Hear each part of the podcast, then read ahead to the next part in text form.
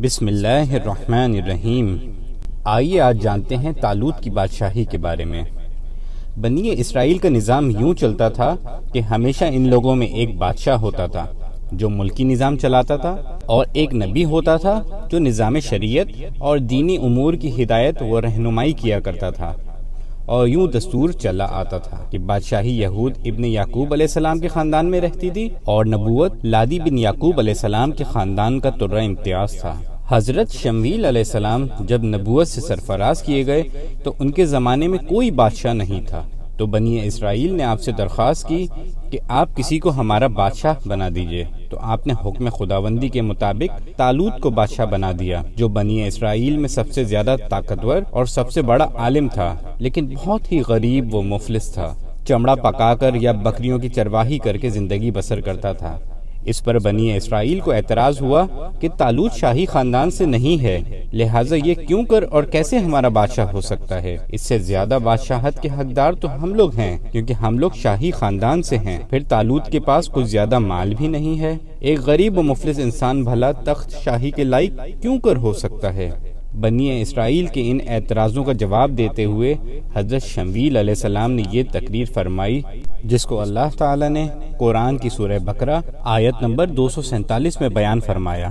ترجمہ، اور انہیں ان کے نبی نے فرمایا کہ اللہ تعالی نے تالوت کو تمہارا بادشاہ بنا دیا ہے۔ تو کہنے لگے، بھلا اس کی ہم پر حکومت کیسے ہو سکتی ہے؟ اس سے تو بہت زیادہ حقدار بادشاہت کے ہم ہیں۔ اس کو تو مالک کشادگی بھی نہیں دی گئی۔ نبی نے فرمایا، سنو، اللہ تعالی نے اس کو تم پر برگزیدہ کیا ہے اور اسے علمی اور جسمانی برتری بھی عطا فرمائی ہے۔ بات یہ ہے کہ اللہ جسے چاہے اپنا ملک دے۔ اللہ تعالی کشادگی والا اور علم والا ہے۔ ایک اور جگہ پہ اللہ تعالی نے ارشاد فرمایا سورہ بکرا آیت نمبر دو سو اڑتالیس، ترجمہ۔ ان کے نبی نے انہیں پھر کہا کہ اس کی بادشاہت کی ظاہری نشانی یہ ہے کہ تمہارے پاس وہ صندوق آ جائے گا جس میں تمہارے رب کی طرف سے دل جمعی ہے اور آل موسا اور آل ہارون کا بقیہ ترکہ ہے۔ فرشتے اسے اٹھا کر لائیں گے۔ یقیناً یہ تو تمہارے لیے کھلی دلیل ہے۔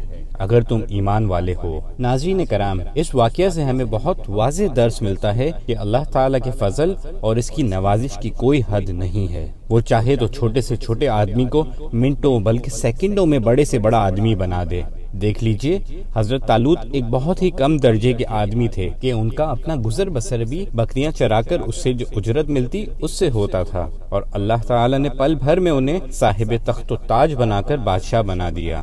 ہمارے اگلے ایپیسوڈ میں ہم جانیں گے کہ محراب مریم کیا ہے اور اللہ تعالیٰ نے ہمیں اس کے بارے میں کیا معلومات قرآن میں فراہم کری ہیں۔ تب تک کے لیے ہمارے ساتھ جڑے رہیے، خیال رکھیے گا۔ السلام علیکم ورحمۃ اللہ وبرکاتہ۔